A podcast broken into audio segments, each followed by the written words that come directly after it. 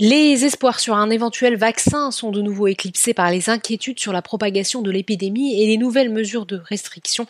En effet, l'euphorie des annonces ont laissé place aux nombreuses questions, notamment celle de la rapidité avec laquelle un vaccin pourrait être disponible. À cela, l'augmentation du nombre d'inscriptions au chômage aux États-Unis accroît la nervosité des investisseurs. Le CAC 40 termine en baisse moins 0,67% vers les 5474 points.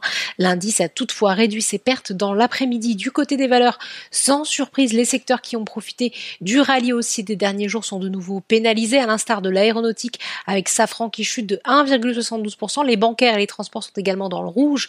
Total en repli aussi de 1,90% dans le sillage des cours du pétrole. Rechute également pour Unibail, Rodamco, Westfield, plus forte baisse de l'indice. Le groupe qui voit de nouveaux changements se profiler avec la nomination hier de Jean-Marie Tritan au poste de président du directoire en remplacement de Christophe Cuvillier à partir du 1er janvier.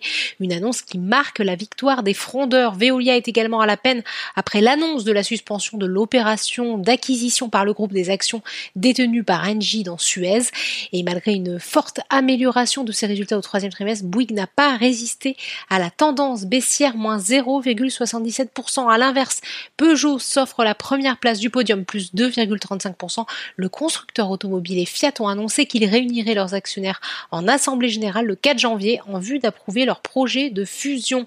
Alstom enregistre une quatrième séance de hausse plus 0,55% en dépit d'une augmentation de capital destinée à financer le rachat des activités ferroviaires de son concurrent Bombardier. On note également une remontée des technologiques dans l'après-midi avec ST Micro et Capgemini sur le SBF 120 maintenant Valourec dégringole malgré des résultats trimestriels moins dégradés que prévu et l'annonce d'une restructuration opérationnelle drastique. La dette du groupe atteint 2,33 milliards d'euros au 30 septembre 2020, un niveau jugé insupportable par Invest Securities. Côté baisse, toujours Soitec perd 0,37%. Le groupe a pourtant confirmé ses objectifs financiers et enregistre une progression de sa marge d'excédent brut d'exploitation, mais les analystes se disent inquiets de l'impact de la faiblesse du dollar auquel Soitec est fortement exposé sur ses comptes. A contrario, le producteur d'énergie renouvelable Neoen s'offre une nouvelle séance dans le vert. Outre-Atlantique, la bourse de New York est de nouveau plombée par la propagation de l'épidémie et par les derniers chiffres du chômage qui actent les conséquences de la seconde vague sur l'économie réelle. Au moment de la clôture parisienne, les trois indices évoluent en ordre dispersé. Voilà, c'est tout pour ce soir. N'oubliez pas, toute l'actualité économique et financière est sur Boursorama.